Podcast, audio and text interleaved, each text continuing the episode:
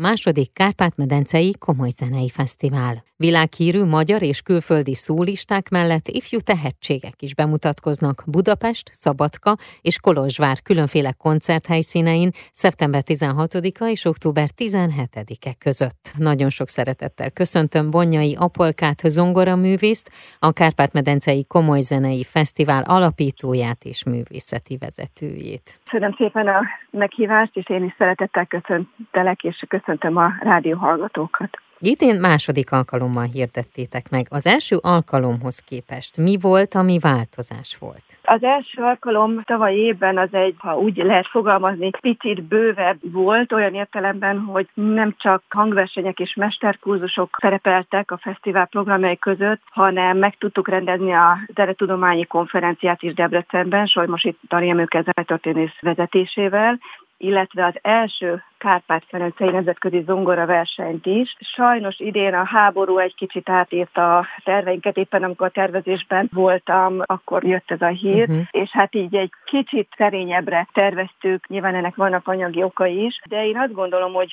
most sem kell szégyenkeznünk, hisz szép fesztivált sikerült összetenni, a fesztiválban vagyunk, vagy hát most éppen jelenleg zajlik még uh-huh. idén is. És ennek a fesztiválnak, ugye, hogy vannak külföldi helyszíne is, ez a gazdagság, ez a zenei örökség, ez túlmutat a határainkon, ezért a céljaink között, a fesztivál céljai között szerepel az is, hogy erősítsük az együttműködést határainkon túl, zeneterületén, Kárpát-menetében élő népekkel is. Uh-huh. Ahogy említettem, ugye szeptember 16-án elindult, október 17-ig tart a fesztivál. Mi történt eddig, és mi az, ami most még így előttünk áll? Tavaly évben nagy sikerrel megrendezett első Kárpát-medencei nemzetközi zongoraversenyen nagyon sok kiemelkedően tehetséges fiatal tűnt fel. Idén, szeptember 18-án ennek a versenynek a legkiválóbb és legeredményesebb résztvevőit hallgathatta a közönség. Egyúttal ezzel a hangversennyel a 140 éve született Kodály Zoltán zeneszerző előtt is tisztelettünk. Csodálatosan játszottak a fiatalok, és hát dr. Solymosi Tari Emőke zenetörténész brilliáns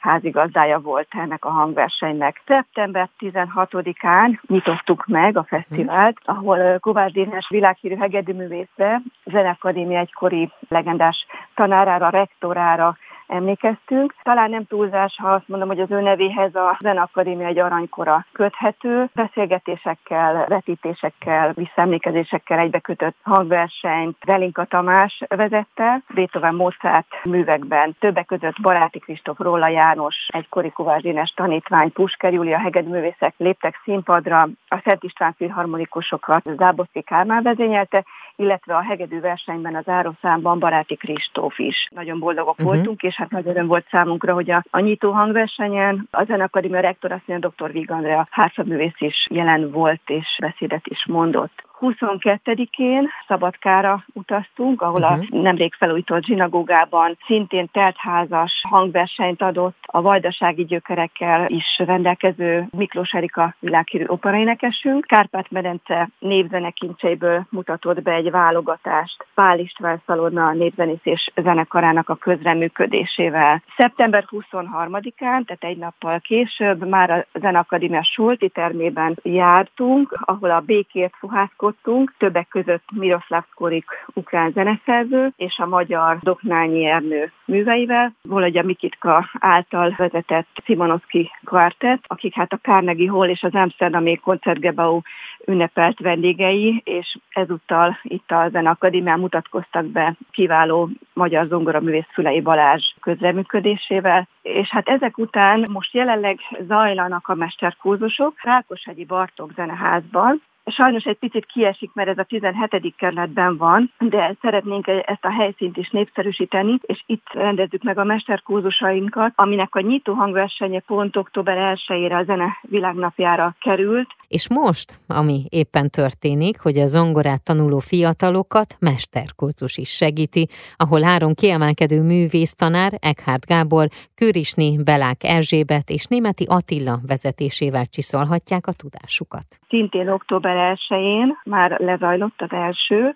Németi Attila zongora művész, a Zeneakadémia tanára vezetésével, 8-án a második, Eckhard Gábor, a zongoraművész vezetésével, és 15-én pedig Körösini Belák Erzsébet tart majd itt kurzust. Nagyon nagy sikerrel zárult a jelentkezés, mert pillanatok alatt beteltek a, a helyek. Már nem tudunk sajnos fogadni aktív résztvevőket, viszont tárkarokkal várunk minden lelkes, vagy tanulót, vagy hallgatót, hiszen a passzív hallgatóknak, meg az aktív hallgatóknak egyaránt ingyenes a mesterkurzus, valamint a legkiválóbb résztvevők a mesterkurzus végén egy hangversennyel lépnek majd a közönség elé ez 15-én lesz három órakor. A magyar zenekultúra legnagyobb teljesítményeinek köréből természetesen Liszt Ferenc sem maradhat ki.